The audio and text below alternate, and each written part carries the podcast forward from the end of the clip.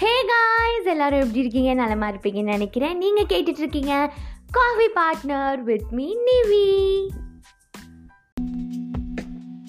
இன்னைக்கு நம்ம எதை பற்றி பேச போகிறோம் அப்படின்னா நம்ம பாடியை டோன் பண்ணுறதுக்கும் நம்ம ஸ்கின்னை அழகாக வச்சுக்கிறதுக்கும் நாற்பது வயசு ஆனாலும் இருபது வயசு மாதிரி தான் இருக்கும் அப்படின்னு தெரியறதுக்காக நிறைய ஆன்டிஏஜிங் ப்ராப்பர்ட்டிஸ் சாப்பிட்றதா இருக்கட்டும்.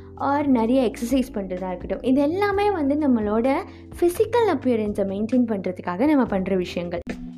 ஆனால் உங்கள் பிரெயின் இருபது வயசுலேயும் நாற்பது வயசு ஆன மாதிரி ஸ்லோ டவுன் ஆயிடுச்சு லேசி ஆயிடுச்சு நிறைய மறக்குறோமே அப்படின்னு நினைக்காது ஃபீல் பண்ணியிருக்கீங்களா அந்த பென் எங்கே வச்சேன்?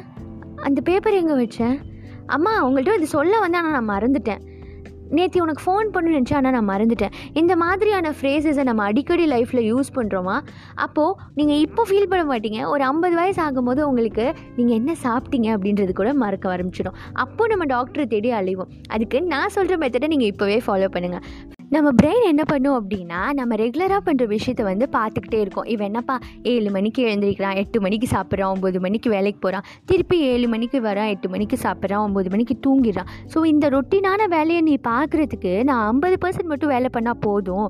மீதி இருக்க ஐம்பது பர்சன்ட் வந்து நான் அப்படியே சட்டிலாக ஐடலாக அப்படியே தூங்கிட்டே இருக்கேன் அப்படின்னு சொல்லி நம்ம பிரெயின் நம்மளை ஏமாற்றும் ஆனால் நம்ம அப்படி விடக்கூடாது நம்ம பிரெயின் ஐம்பது பர்சன்ட் தூங்குது இல்லையா? அது அப்படியே போக போக அப்படியே லேசி ஆகிடும் நமக்கு அதனால தான் நமக்கு மெமரி லாஸ் ஃபோக்கஸ் இல்லாமல் நிறைய கான்சன்ட்ரேஷன் பவர்லாம் இல்லாமல் நம்ம ஆக்குறது.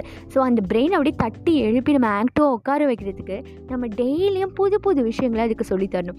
ஃபார் எக்ஸாம்பிள் நம்ம ரெகுலராக பண்ணுற விஷயங்களையும் சேர்த்து நம்ம அதுக்கு ஒரு இன்றைக்கி ஒரு பாட்டு சொல்லித்தரலாம் நாளைக்கு ஒரு டான்ஸ் சொல்லித்தரலாம் நாளான்னைக்கு ஒரு புக் ரீட் பண்ண சொல்லித்தரலாம் ஸோ இந்த மாதிரி புது புது விஷயங்களை நம்ம வந்து இன்கார்ப்ரேட் பண்ணும்போது அந்த பிரெயின் என்னடா இவன்? டெய்லியும் ஏதோ ரொட்டீனாக பண்ணுற வேலையை விட்டுட்டு ஏதோ புதுசு புதுசாக பண்ணுறானே அப்படின்னு சொல்லிட்டு எழுந்துச்சு ஆக்டிவாக உட்கார ஆரம்பிச்சிடும்.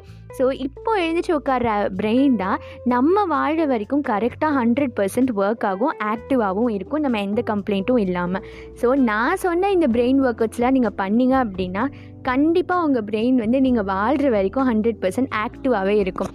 தேங்க்யூ